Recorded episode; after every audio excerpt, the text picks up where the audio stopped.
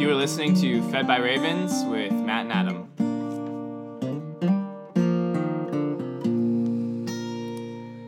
Good morning, Matt. Good morning, Adam. It's good to be here again. We are on day. 47 48. Really? Mm-hmm. I feel like that was last day. Oh, it was last day. I think we're on 49. 49 50. 50. You're right. Sorry. My bad. We We're didn't at- update the board. we're at our 50 day celebration. You have made it. If you're still listening and reading, congratulations. Yeah. I don't know why. But um, we are in Exodus chapter 23 all the way through 26. Mm. We are getting in to the nitty gritty of things we try to avoid. yes. The tabernacle. Yeah. So uh, he's still in 23. He's still kind of um, building out the or explaining the details Oh, of the 10 words. Uh, so again, we have like um, how like to treat legal matters, like don't bear false witness, like what that fully means, and um, how you don't pervert justice or take bribes. Like he like Yeah. if you look at chapters like 21 through 23 you're recognizing he's like um, explaining all of the words that he just said Yes. He is breaking down the ten the, commandments the 10 words. And if, um, there's one section in 23 where he says, You shall not oppress the sojourner. You know the heart of a sojourner. Mm-hmm. You were sojourners in the land of Egypt. So, like, that sets the tone for how you treat people. Remember where you came from and how Right. I saved you by my grace. But then um, in chapter 23, verse 10 through uh, 19, he sets up this um, the sabbatical rhythm again yes and he's very clear. It's like it's kind of surprisingly clear how serious God is about this. He says, "Work six years, and then on the seventh year, for the whole year, let your field, your vineyards, your orchards rest. Like have it re- and allow the beasts. Well, actually, allow the poor people to eat whatever's left, whatever's growing on it, and then allow whatever's left there for the animals." yeah but let it rest. Which, man, if they could have followed that, they never followed it. yes Um, but wouldn't it be great for the people of God to work six years and have a year off where you just travel or and the Lord provides? I mean, it, it would be really cool to have a work like to see someone actually do that like a nation to have mm-hmm. had that as a working model would have been really cool to see because there's part of me that goes can we do that now yeah, well, I'm about to. So I'm going to start doing it now. I'll see you this time next year. good to know um, He also sets up three feasts a year mm-hmm. the Feast of Unleavened Bread, the, uh, the Feast of Harvest, and the Feast of Ingathering. And so you figure there's like 52 Sabbath days, right? About 52 weeks a year. And then you got um, un- these feasts that last about seven days. yeah yeah easter week And So I don't know. It's like a third of the year he wants you to worship and he wants you to rest and not just work yourself to the bone. you Yeah. know? And not work your servants or work your animals or work the land. That your body needs rest. And then we know worship refreshes your soul. And so this is who you are. Be connected to it and don't dismiss it as something um, that's not important.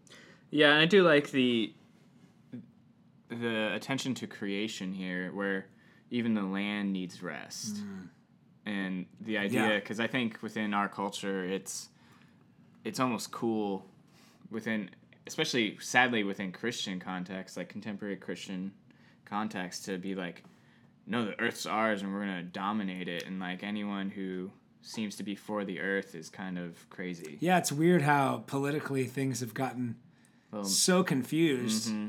So, like, really, Christians, we are the environmentalists. We're the ones who cooperate with God's creation. Now we have dominion over it, only like as God has dominion over it. He loves it and nurtures it. to care for it. But politically, it's gotten all messed up. So that, yeah, I think sometimes Christianity feels confused with, like, no, we can exploit the land because it's ours. Right. And that's not the spirit of the law or creation at all. Yeah, or the role of man and originally And then on the other extreme, though, being all about the earth, worshiping it, or, worshiping the earth, and, and yeah, at- the um, at the price of hurting humanity Human, right. and acting like we have no dominion I is think silly. that is like the over. yeah, Um, everybody's overreacting. yes, the overreaction to that which- belief. which is kind of a common theme. Mm-hmm. Uh, it's actually one of the many major broken things in humanity. Yes. Our uh, ability to to go extremely one way or the other. Mm-hmm. So uh, that was cool. I liked the um, so the rhythms of of Sabbath and offering to God. Like that is a part of who we are. We offer the first Yeah. fruits. We offer and consecrate our firstborn. We set things aside and we treat animals and the earth in loving, kind ways. Is there anything else you want to say? I'm going to move on to Uh, it just sets, conquest. I just like how it sets up, like we are different yeah, because we get we are children of God, and the invitation is we don't have to work ourselves to the bone, yeah. and we actually can receive from God, We don't have to use the earth right, to, um, and each other. yeah, illegitimately. Yeah. Mm-hmm. In fact, it's our inheritance, and so we, and that's the other thing. Like this is our inheritance. So Yeah. why would you want to? Ruin it. Destroy it or pollute it or any of that. So um, then there's this really great, I always forget about this, but he assigns to the people of God an angel. Mm-hmm. And it is like an angel of protection. Right. He will be with them. He's assigned to them on the way to Canaan. He's going to go before them, and he says, "Look, his my name is in this angel, so obey him." Mm-hmm. But he will go before you and fight. Yeah, he'll fight and he'll bring terror upon all the other nations, the terror of God on the other nations, and they will flee before you. And then he even promises, like, serve me, and I will bless your bread, your water. I will take sickness away. He basically You'll have no miscarriages. Yeah, like he basically says, all the curses that fell on Egypt, I will keep from ever happening to you to a ridiculous degree. and I will send hornets before you, which will drive out the Hittites, the Canaanite. Yeah. Like, and so you're getting the image of this angel is not like a little baby with wings, No, a little cherub. no, no, no. Uh, no, it's you. So you're starting to see early on the angels that appear in the Bible are um, warriors, Yeah, messenger warriors. Like it's it's part of a big, uh, powerful deal. But yeah, he says, "I'll set up your borders and don't make covenants with them. They shall not dwell in your land, lest they make you sin against me. Mm-hmm. For if you serve their gods, it will surely be a snare to you." Again, God is being very clear. Now we know the rest of the story, so we know eventually Israel is going to fall into this sin. But it's a shame, and it's a huge sin because God over and over again says, do not be slowly kind of convinced that worshiping their gods is okay. yeah. It is not. Um, I do want to make one little like story mark. Is Yeah. he does say um, he will drive them out slowly, or not? Mm. He won't drive them out all at once because they're not big enough to occupy all of the land at once. And so he does say like it'll happen progressively and in a manner that you can handle and Nice. manage. And then like. by the time you get it, it won't have been abandoned. yeah. You get to walk into their houses and an their orchard, vineyards yeah. and orchards. Yeah, that's very cool. Uh, and then now in twenty four. Yeah. we have um, God calling Moses and the elders up. Oh yeah. Like, so now Moses was on the mountain, Aaron was on the mountain, and now God's saying, now call the elders and have them come onto the mountain, come into my presence. And, um, and then during all of this, uh, he Moses he tells Moses to like set up an offering, and this is where we get the like, do you agree to these terms? Right. And he sprinkles them with the blood of a lamb. Yeah, the blood, the blood that really begins in um, Passover is reinstituted in the worship and the set, setting apart of God and His people. Yeah, so he dips. He um, I forgot what they call it now, but The he's hyssop branch. the hyssop branch. Yeah, and he puts it over. Um, half the blood he threw against the altar, and then the other half he threw on the people, yeah. Covering them.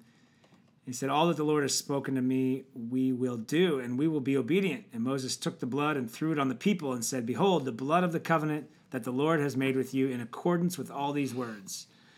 And uh, then here's there's just a few words this time around that keep jumping out to me, and one of them is uh, a meal. Yes. Yes. You know, I mean, consistently, we're only in Exodus, but consistently, angels have showed up and had a meal. God wants to have a meal which is this intimate knowledge and fellowship with people. Mm-hmm. And so he sets up a meal. And am I understanding this right? So they ate a meal together. Was this the um, the seventy? Yes. So the seventy all got to have a meal, but there's a mountain, there's a cloud cover, there's six days And they of eat. nothing, and then seven day, seventh day is called out, and it looks like fire, but God again protects. Yeah. So they actually go up. The seventy elders go up and have a meal in front of God, and God actually shows up. And what's interesting is Moses doesn't describe God, but he describes the place where God shows up. And so we have like the the pavement of sapphire and Oh yeah. the heaven for its clearness, and then they they beheld God and ate and drank. That's what it is. Yeah. So they ate together. Then Moses said, Now wait here. Yeah. We're going to go up. And then he goes further up the mountain with with Joshua. Dude, doesn't that remind you, though, of like the Lord's Supper? Yes. And then he goes up on the mountain. Then he gets crucified. Yeah. Yeah. Oh, man. It just makes like the Lord's Supper, the fact that we get to eat with God, this goes back. This goes back to Abraham. This goes back to Moses. Because right after this meal, that this is where uh, he Yeah.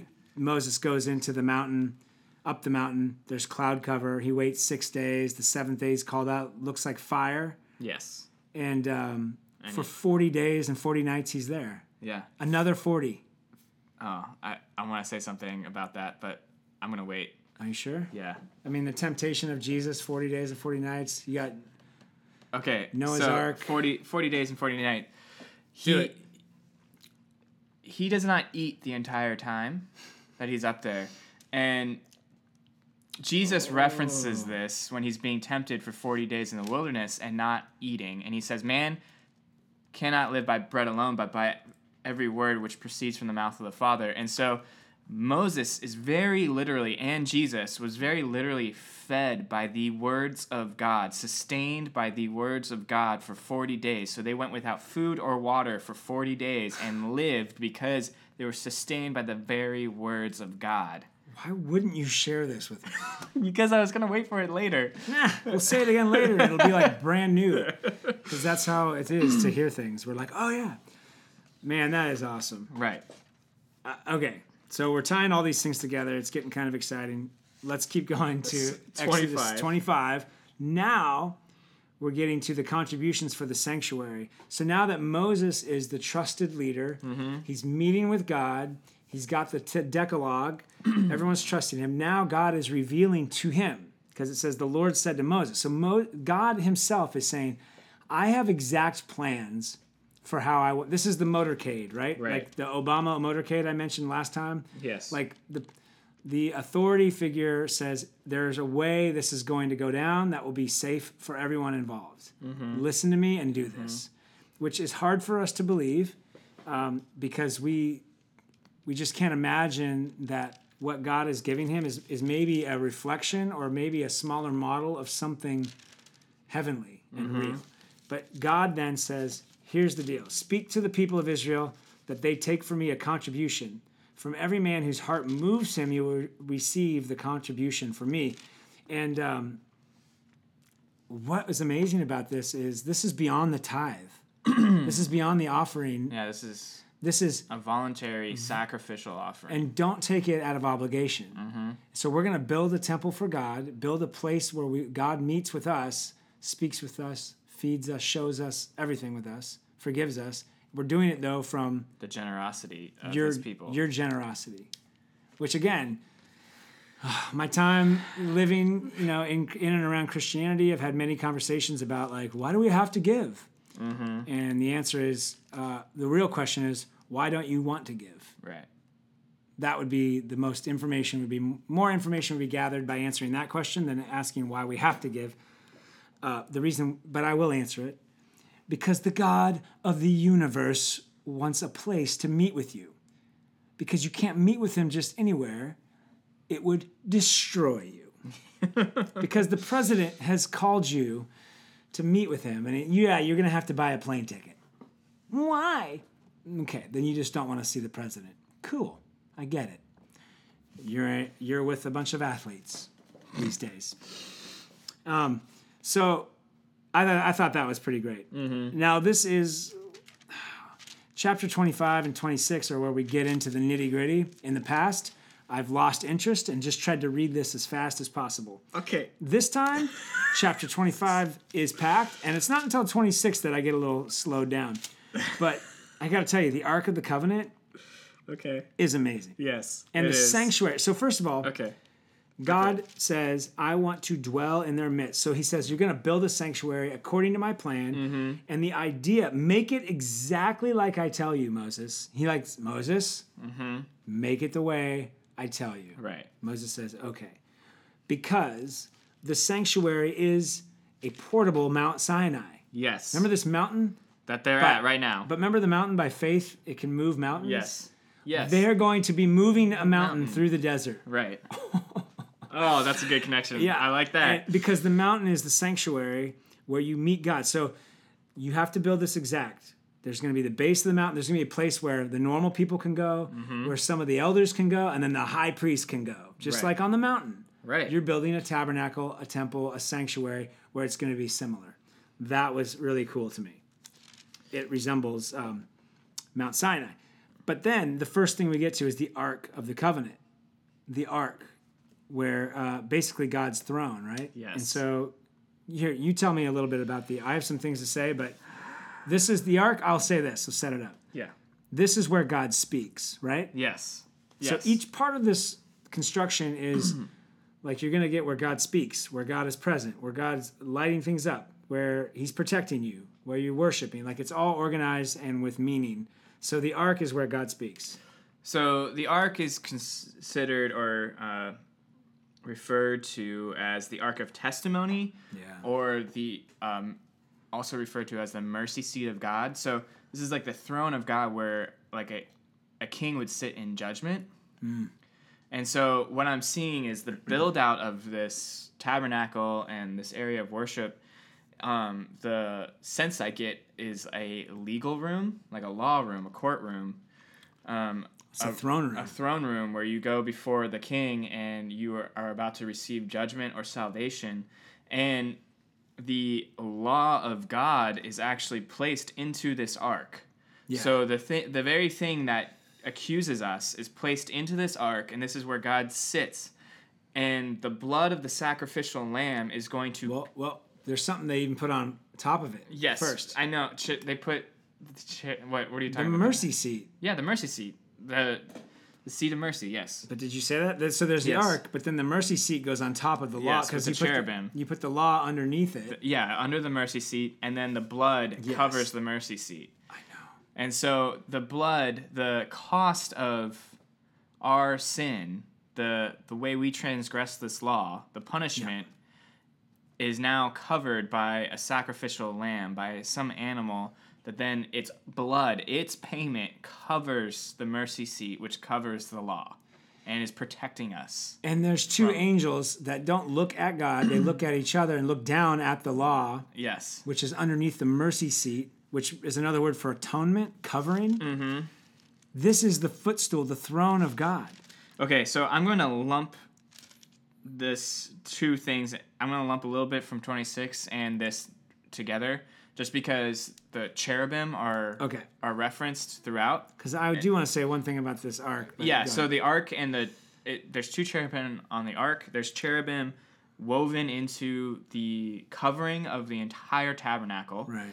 Um, and I was recognizing this is the seat of God. This is the throne of God, and uh, like the spoiler, but I'm connecting to okay. it is um, in Ezekiel and in Revelation when they see God. God is on living cherubim, like he is his throne, his footstool Yeah. is on. Like they actually see angels and they're carrying God around. And so now the people are creating a portable throne that is ch- like encompassed by cherubim. Like God is showing them, like, here's going to be a physical representation of what's actually happening for me in the heavenly realities. Is I am enthroned by these cherubim that you are making, and I am going to, and you're going to carry me around. I travel on these things. Anyways, But do you know what's hitting me? That is amazing. go for This it. is where God speaks from his throne, Yes. but it's a place of the commandments are under it, but Yes. and mercy. Yes. It's law and, And gospel. gospel contained in one spot. God speaks through now through Jesus, through his word and sacraments, like the law and the gospel. But like it's so amazing that if you're called before the king, you've broken one of his commands, you're going to die. Right. But the bl- it's just so beautiful. Mm-hmm. I can't believe this is where God speaks. He speaks of the sacrifice over the law. Mm-hmm. The law is good, it's God's will, but it condemns us because we break it. But then he sprinkles it with the blood of the Lamb on the mercy seat. And what does he say? When we go into the presence of God, the high priest, the mediator, what does God say? Well, he says the only thing you can say after the seat of judgment has been sprinkled in blood you are forgiven. Right. I feel sorry for everyone who misses out on the gospel. I mean, I, I don't know what your life's about. I don't know what your life's about. Like, make some money, go on vacation, whatever. It's sad because this stuff's amazing. Well, it gets even better, right? Right. Because now, Oh, I do want to make one other thing. Yeah. This is where uh, very clearly they put the poles on the Ark of the Covenant. oh yes, Because this is going to play in the story later. Um, he says the poles should never leave the Right. their place on the Ark because you're not allowed to touch it. don't touch it and don't touch what God has said. It. Yeah. Because as soon as we- again, it's a picture of the tree of the knowledge of good and evil, right? Like, look, Trust me. Oh, trust that's me. good. Don't don't touch this one thing. This is mine. And so I'm gonna have a way for you to access it and, and move it around. But think about what's His. yeah, It's His. It's God's. It's God's to say you're forgiven. right, It's only God's. Mm-hmm. And if we touch it and we corrupt it in any way, in fact, whenever we do touch the forgiveness of God, we corrupt it. We're like, I forgive you, but here's what you need to do to pay it back. We corrupt it. Or we Right. say, well, I can't forgive. Do not touch it. There's poles. Don't touch this one thing the forgiveness of God, the mercy seat over the because it's the judgment and, salvation. and salvation all in one. Because when you approach God, you're approaching Him. You, you better expect one of two things severe judgment or severe grace and salvation. right, And for those who are in Christ Jesus, man, we can go bold. That's why Hebrews boldly go before the throne of God. We can boldly approach God in the name of Jesus Christ because His blood speaks louder. It's covering all that. Oh, wow. I know. What a great book. So good. All right. So now we get to the table. There's another table that's made for the bread, Which is amazing. which is again, uh, Bread is presence. yeah, it's the presence of God. Yeah. The presence of God. It's it's it's called the bread of presence or the bread of the face. The face of God. Yes, and so we see bread carrying the presence of God. so so then again, it's not too far of a stretch for when we get to communion and Jesus is like, "This is my body and this is my blood." Right. Or when Jesus says very clearly in the New Testament, I am the bread of life. Life. Right. And all the guys who know, they see there's a few people who actually know this story like we know it, and they freak out, rightfully so. Right. You can't be the bread of presence. You can't be the ark of God. You aren't the That's in the judge. presence of God all the time. Yeah. and then he's going to say, I'm the light of the world. You can't be the lamp, the two lamps that sit and light up the Holy of Holies and outside of the Holy. You can't be that. And Jesus is like, I am. Yeah. Ah, man, it's so good. Like, Okay. So, is there anything you want to say about the bread of presence besides? other than that, that's fine. Awesome. And then the golden lampstands. There's seven. It's beautiful. It's almond blossoms, and it's all very Garden of Eden themed. Yes. Everything totally. is Garden of Eden themed. It's beautiful. I mean, after reading this, I'm starting to think that the tree of life was an almond tree. I, know. I mean, who doesn't love almonds? Good source of protein. You know, it's a little high in calories, but I think you could afford them when everything's perfect. So the golden lampstand, of course, Jesus is the light of the world. But then, all that's really beautiful. But then you get to chapter 26, and it seems if you were alive in chapter 26, you'd want to be in the curtain business. If you read this chapter, you might laugh. Curtains, curtains, curtains. yeah. It's a lot about curtains. A lot about curtains. In fact, but I will say, read, you know what? Before uh, Easter Sunday, we should read chapter 26 in church just to make the payoff of the curtain was torn from top to bottom, oh my gosh. just to make it like really pay off because curtains are a big deal. Yeah, I mean, it's covering, it's it's hiding, protecting us from the full presence of God. Yeah. Like that's that's what they're representing here. It's like if we're looking at the sun, we need protection. Yeah. We're looking at God, we need protection, and God provides it. He's like, I found a way to meet with you so that you will live and not die. Mm-hmm. I found a way to meet with you so that you'll be saved and not judged. I found a way to meet with you so that you'll be sustained and have light. You know, I found this way. And so he sets up the curtains to protect us. And there is a hidden aspect to God. We can't quite see him fully in his glory mm-hmm. but he has revealed himself to us. And that's why Jesus Christ, the full revelation of God, is so beautiful. He comes in the flesh in a way that won't kill us and allows himself to be killed. And then, and again, even the way they're designed, there's cherubim all over them. They're they're made of white linens, and then they're embroidered with blue, purple, and red and gold thread, which the uh, blue, purple, and gold are all symbols of royalty, and like power and authority, and uh, like wealth and dominion.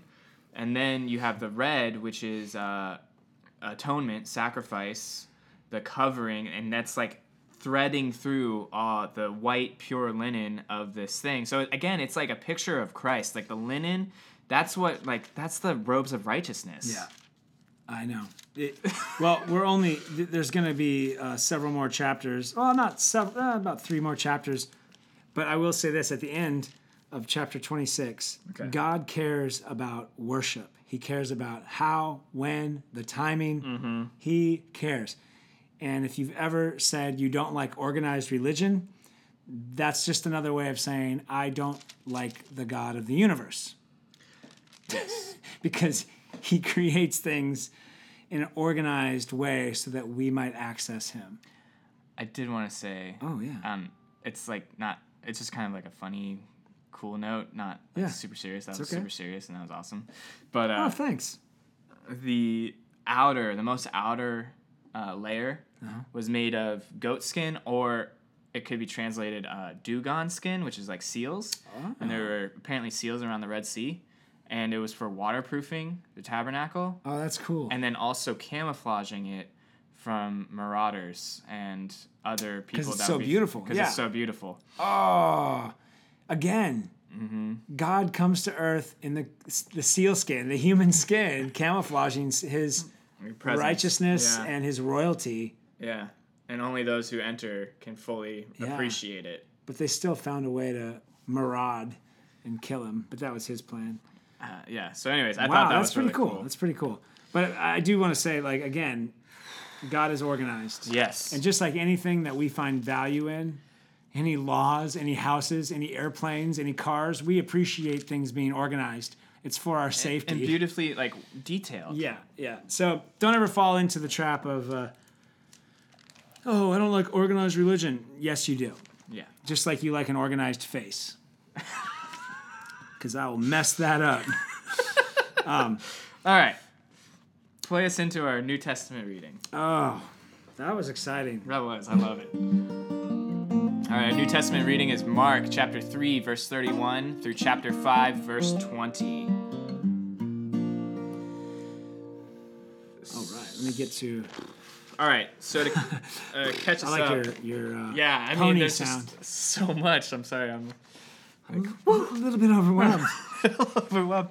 Uh, so we have Jesus. He had just uh, rebuked the scribes and the Pharisees for accusing him of his miracles being of the work of the devil. yes. And so now he's turning his focus towards his probably uh, well intentioned family, but uh, misguided. well, they they show up. He's people are gathered around him, of course, because we're in Mark talking about crowds and authority and all that. and he's apparently still in his house and just like flocked by people. His his family's like trying to be like, dude, you're not eating, you're crazy, let's get out of here.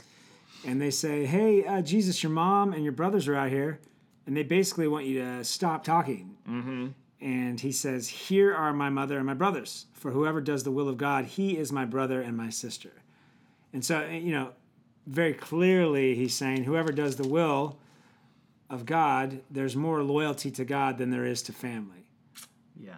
That's just the reality. But I have to say, God, God wants to give us both. He wants to give us families that are united, um, But loyalty to God, That's greater. it's greater. Mm-hmm. And um, Jesus says it, which is probably hurtful and shocking to sweet So. Mother Mary. And uh, you know what I mean? Like, no, yeah. but you know, living with Jesus is uh, complicated, Mm-hmm. and if you can't surrender to that, it's going to be harder for you than most. It's just complicated. you- It Mm-hmm. requires relationship and understanding what's going on, and, and understanding having trust when you don't know what's going on. Mm.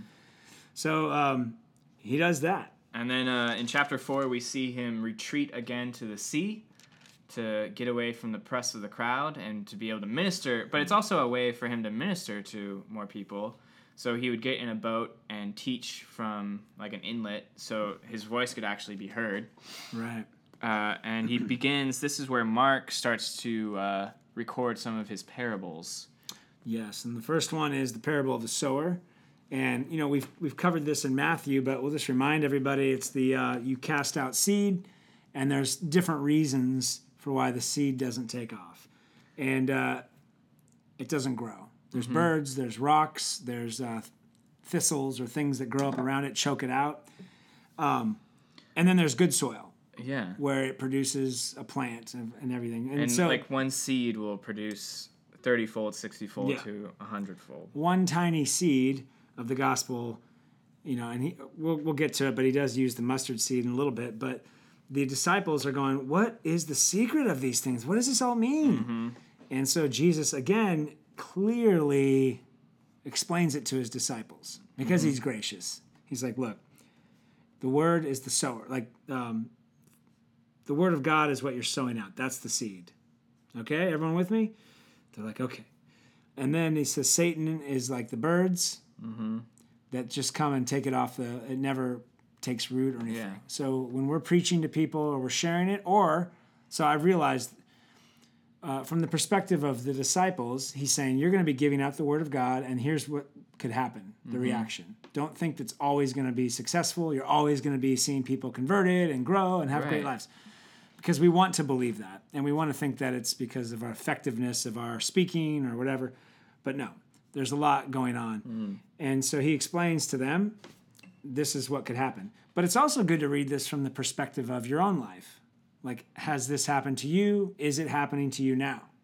And figure it out. Uh, as if i- is So- the seed being taken from you? right so like um, As if you're the land that's being sown or right well i was, I was evangelizing. I was thinking it's well, it's good for us to realize the people we're talking to. This could be happening. So he says Satan is the birds, trials, kind of hardship is like rocky ground. It'll take you off the path. Uh, riches and the cares of this world is kind of like thorns, and then there's good soil where your faith grows. I think there are some times when you can uh, realize, you know what, I'm being easily easily pushed away from Christ by trials, or I'm being easily pushed away from Christ by the cares of this world. But then again, if you're even at running that diagnostic, you're probably in the disciple camp. Yeah. Um, That's what I, I mean. yeah. But it's a challenge to people outside of the faith where it's like, how do you receive these things? I mean, we've seen, we've scattered the word of God a lot of places, you and I. Yeah. And we've seen, all, I could say, we've seen all these responses, right? Yes. You can see it when the birds just take it away. A lot of times it happens right in front of your face. yes. And then you can see like, oh, this is exciting. They're gonna they want to be in the band, and then they, you never see them again because mm-hmm. there's trials and it's hard to get to church. It's hard to be the person you or riches. People kind of go with us. They sprout up, and then it's like, uh, I mean, we've literally had someone say to us, "I just made a lot of money, and next time I'm here, I'm gonna donate a lot of." oh yeah, I've heard that. And then they're gone. Never heard from You again. Right, see- I like, get it. I mean, and, and not to say like that's the proper response, but you just see people have this Holy Spirit moment, and then all of a sudden, like the next time you see them or don't see them, it's gone. Yeah, and so you just know there's a lot. There's the world, There's just a lot going the on. The devil, and your own brokenness that are all working against the word of God. But Mm-hmm. Christ tells us, look, it when there's good soil, and who gives the good soil? God. God does. God gives us the good soil, and it will produce.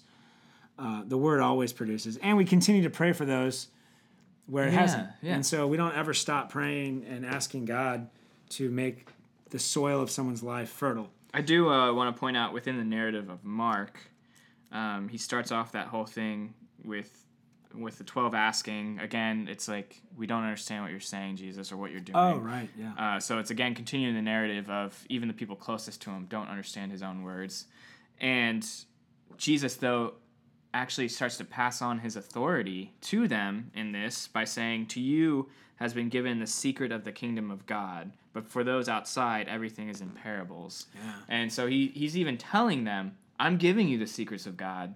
And it's just, it'll be interesting to see throughout the narrative of Mark that they're still, even with that assurance, they're still slow to understand or perceive what he's doing. And then he gets into the lamp under a basket. I mean, he's basically saying like this is at work in you. It's going to produce like like a lamp put under a basket or a bed and not on a stand. For nothing is hidden except to be made manifest, uh, nor is anything secret except to come to light. And so again, he's saying, pay attention. With the measure you use, it'll be measured to you. It'll um, and still more will be added to you. For the one who has, more will be given, and from the one who has not, even what he has will be taken away. What does that mean? Wow. Yeah. So, I have an idea, but I don't know so, if you have an idea. so well, for the first part of it with the lamp, I'm always, I've always heard and from the perspective of like, uh, you can hide your light or right. Uh, you need to go out and make your light shine brighter or something. And reading it through the several different gospels, I, I feel like God is saying, This is just, Jesus is telling his disciples, This is who you are. And I didn't make you to be hidden. I'm not going to hide you. I'm not ashamed of you. You're my treasure. You're my treasure. You are the light to this world, and you are going to shine because that's just what you are. And not like you have to try harder to shine brighter. It's just, he's just telling them who they are, and they're unable to receive it. Yeah. Don't be ashamed. It's it is kind of a shameful thing to trust the Lord because it's we feel shamed. Like, oh, maybe I should have worked harder. Maybe I should have done something. God's like, never be ashamed for that. Like, I'm not ashamed in you. I'm not trying to hide you. There's also this. And uh, then, then we have the second part is if, yeah, like the second part is like, I give to you more. Like, mm-hmm. I'm going to give to you more than you could get on your own, mm-hmm. which I like this. Like, it sounds almost like how people understand karma.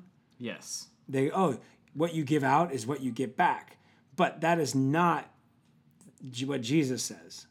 Jesus actually says you get back more than you give out. Mm-hmm. Like i that's what he's been saying. You, you you know one little seed produces a hundredfold.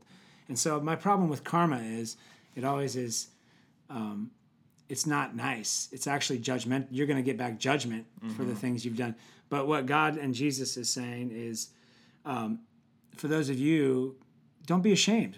Practice your faith. Live it out, mm-hmm. and I will take care of you. And I'll even, um, at some points, he like gives you what has been lost by others. You know what I mean? Like you get more. Yes. So, but the the message that you're a light and a lamp, that's really nice. You know, it's hard for that's really hard for us to believe sometimes. And then we have the parable of the seed growing and the mustard seed, which I kind of see together. Yeah.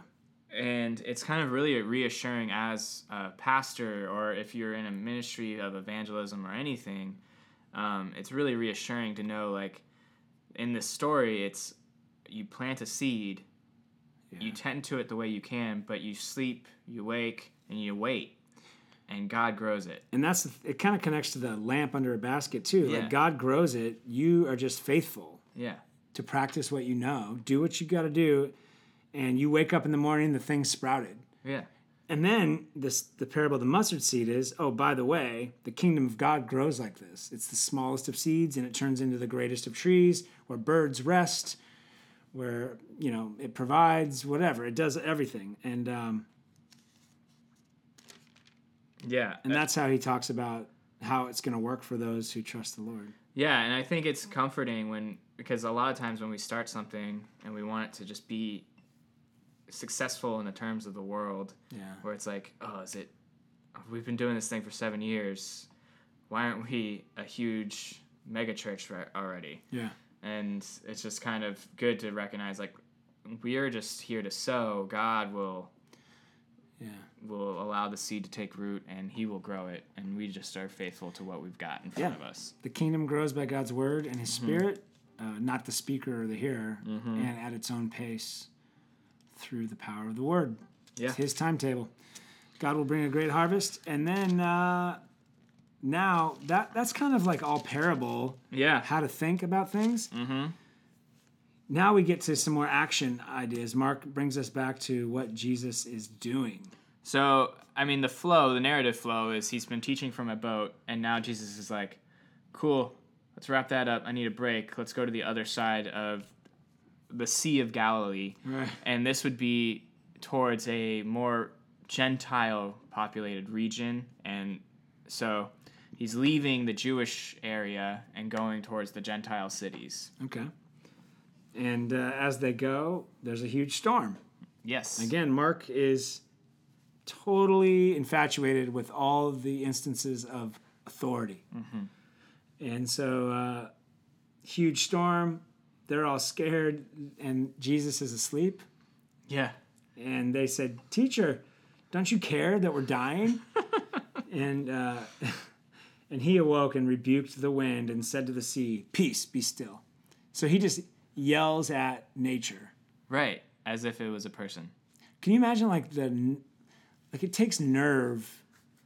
Have you ever tried that to yell at nature? I have. Yes. I said to like Yes. some birds, I was like, "You will be silent now." Yes. I've actually. Did it work? Yes. Oh, jeez, mine didn't. Okay, so. Because you have the nerve, apparently, and So- the faith. I was okay, like real quick. Yeah. I was in my house and there was this giant bee in my kitchen. Okay. Like all of a sudden it was just there and I was like, "Oh." And it's just flying around the ceiling. yeah. And I look at it and I just go, "You are not welcome here."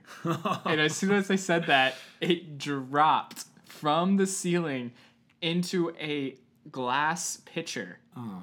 and was stuck in the glass pitcher and I just carried it out and threw it out of the house. Okay. I wouldn't tell too many people that story. Okay, so you have a little more experience. Well, Jesus does this does this on a much greater Yes. I'm not making any comparisons. I'm just no. saying I did it once. So he says, It's interesting. Yes, it is. I've tried it and it didn't work. It did not work. Uh, the bird started scree- screeching louder for me. But I remember being so proud of myself for even trying, and then kind of foolish, like I hope no one heard me. But it, it takes the authority, and Yeah. it takes knowing that you have the authority Right. to do that. And, Right. you know, you're in your home. I'm in my home. I don't know. I'm so proud of you. Wow. but I will respond to you the way they responded to Jesus. um, and he said, Why are you so afraid? and still you have no faith. They were filled with great fear and said to one another, Who is this? Even the wind and the sea obey him. They still haven't grasped. Only the demons have grasped the divinity of Jesus. Yeah. And that's it.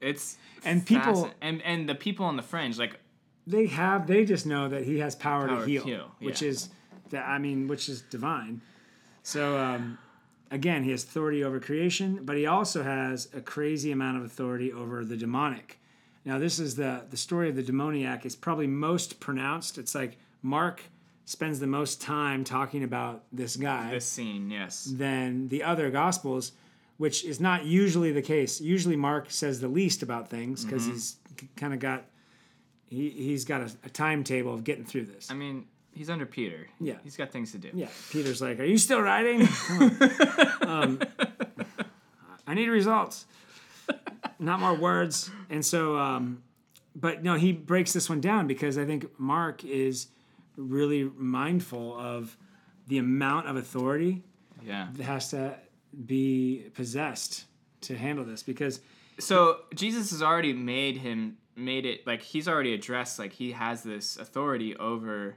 unclean spirits and casting them out. And but there is something a little different about this one. well this guy he's living out so the way it's without rereading it there's a man who lives outside of the city in the tombs. Mm-hmm. they've chained him up. He moans and screams every night. So you go to bed in this village you've gotten used to this guy screaming. He's cutting himself. So what the demonic always does to people is try to erase the image of god. So make you the most animalistic that he can. So i mean this is a he's cutting himself he's crying out he's hurting himself he's acting like an animal. And so people just got used to that. Yes. And you just kind of went around him. But then when he sees Jesus, he, he falls down. and He goes, What have you to do with me, Jesus, the Son of the Most High God? Don't torment me. You know? So Yeah. again, the demonic recognizes the disciples just figured, Who's this guy? And now you have the demoniac totally falling down, recognizing. But it's just like we're reading in Exodus. He is approaching the Son of God with judgment. Yes. Don't torment me. Yes. But he doesn't want, so he knows he's not going to get salvation. He's Right. just like, can you just kill me quickly or don't torment me? Right. I don't know. And so um, then, of course, Jesus says, Come out of the man, you unclean spirit.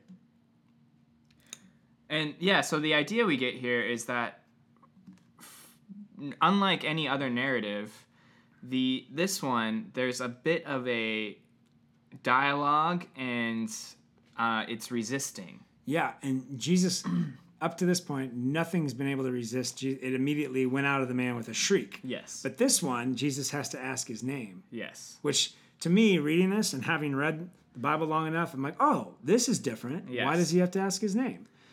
And we find out why. Yeah. When Be- it gives it its name. Because my name is Legion. Legion, for we are many. And in fact, if legion means legion, it's Yeah. four to six thousand. That would be a Roman military unit of four to six thousand Right. soldiers. Right, and so he's talking to four to six thousand unclean spirits residing in this man, and that's why they might have enough of like tenacity to hang on. A resistance, yeah, a resistance level.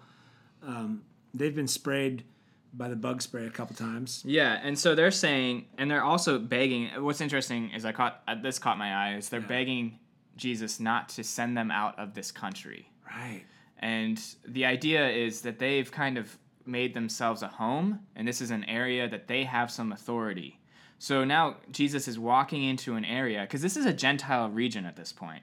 He's walking into an area and he's addressing the authority of this area, if you want to think about it that Yeah. way. Yeah. Yeah. Areas.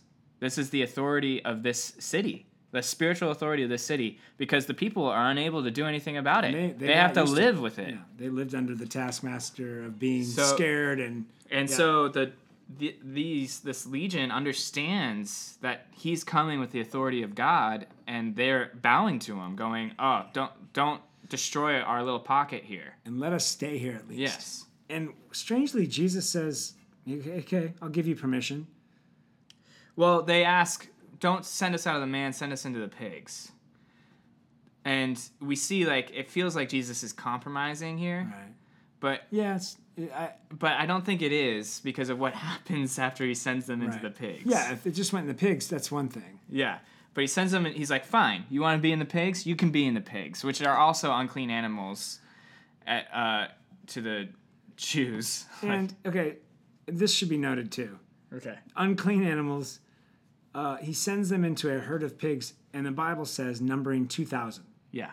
So in an instant, I don't know if pigs are easily rounded up or they all act the same. It's not. Don't know. I don't think so, but in an instant, two thousand pigs had the sudden urge to run into water. Yeah, and drown themselves. and they all run towards the sea where they drowned.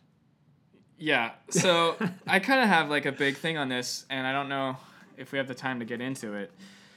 Well, at this point, But at, you just teased us, and I doubt we'll remember anything about this scene tomorrow. We have many scenes in front of us. We're only on day 50. so the the idea here is that uh, water is a uh, a sign of judgment for the demonic. Yeah. Like where it's a sign of salvation for us, it's a sign of judgment. Well, it is a sign of judgment for us, too, right? Yes, In yes. baptism, yeah. So it's a sign of judgment and salvation. And um, uh, within the Matthew narrative, there's a reference to that unclean spirits search for waterless places, and that's why they're often encountered in deserts because they don't like water. And um, even within like uh, occultic themes, there there has always been this water as a purifying agent, and the, unc- the spirits avoid it. And so when they're we see this herd of pigs diving into a sh- stream and drowning themselves into the water, it is judgment on this on Legion on this demon. Yeah. Crazy. Well, I love it. the herdsmen fled and told the city and the coun- in the country, and they said, um, "Uh, we would like you to leave." in fact, the demoniac is sitting there.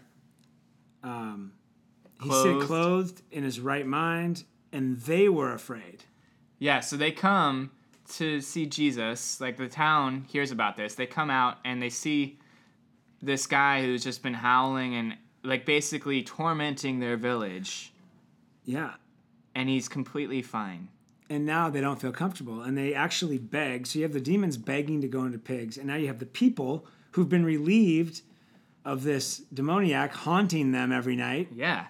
they beg jesus to leave like eh, that's interesting they Yes. beg him to leave because um, well because the same reason we beg jesus to leave today you're hurting business mm-hmm.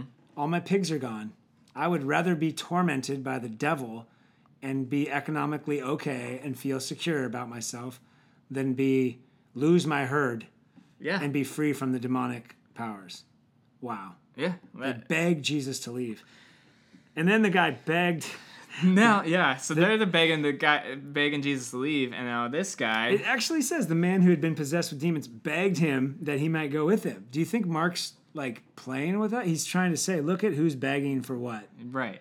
And the demoniac now is like, please let me go with you, Yeah. which is the right thing. Like he's totally saved. He's calmed the storm in this guy's life. Mm-hmm. Right. Just like he calmed the real storm. He called the de- calmed the demonic storm.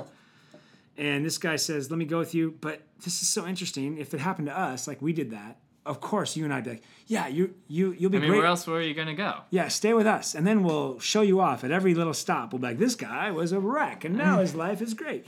But Jesus says, Give "Go his home." testimony. Oh man. Oh, what a great testimony! How many great testimony videos? How many tickets could we sell to our tent meeting? I'm just kidding. Okay. Go home to your friends. Tell them how much the Lord has done for you and how He's had mercy on you. So he went away and began to proclaim in the city how much Jesus had done for him. Okay. Up until this point, Jesus has never told anyone to do that. Yeah, don't follow me. Don't follow me and go tell someone about me. Yeah, the messianic secret. Well, he's So- also, but that's also okay. because he's outside of He's in Gentile territory. Gentile country. This the is- heart of Jesus is like you can tell Gentiles because they won't kill me for it. Yeah, and also I want them to know. Like this is the first like I see this as the first point where the gospel leaves Israel. And it goes, yes, It goes to Decop- Decapolis. yeah. Yeah, And he uses a guy who is a wreck, a wreck, almost dead. Yeah. That is so awesome. So like within Israel, he's like keeping it a secret because the people will Reject him. reject him or just bombard him to a point where he can't move. Um, and but when he's outside, he's like, "Go tell, like you guys are ready to receive." It's interesting, Awesome. Fascinating. that's All right. Well, that was good reading today. woo. Well, let's move to our um, psalm today. Do you want to look at Psalm 23? Yeah, let's look at tw- Psalm twenty-three. For A today. famous psalm, often read at funerals, but really, if you li- we'll just read it to you. But Yeah. really, it's a life-giving psalm for the people of God. Lord is my shepherd; I shall not want. He makes me lie down in green pastures. He leads me beside still waters. He restores my soul. He leads me in paths of righteousness for his name's sake. Even though I walk through the valley of the shadow of death, I will fear no evil. For you are with me, your rod and your staff they comfort me. You prepare a table before me in the presence of my enemies. You anoint my head with oil, my cup overflows. Surely goodness and mercy shall follow me all the days of my life, and I shall dwell in the house of the Lord forever. Boom! You've just been fed by ravens. Go in peace and serve the Lord. See you next.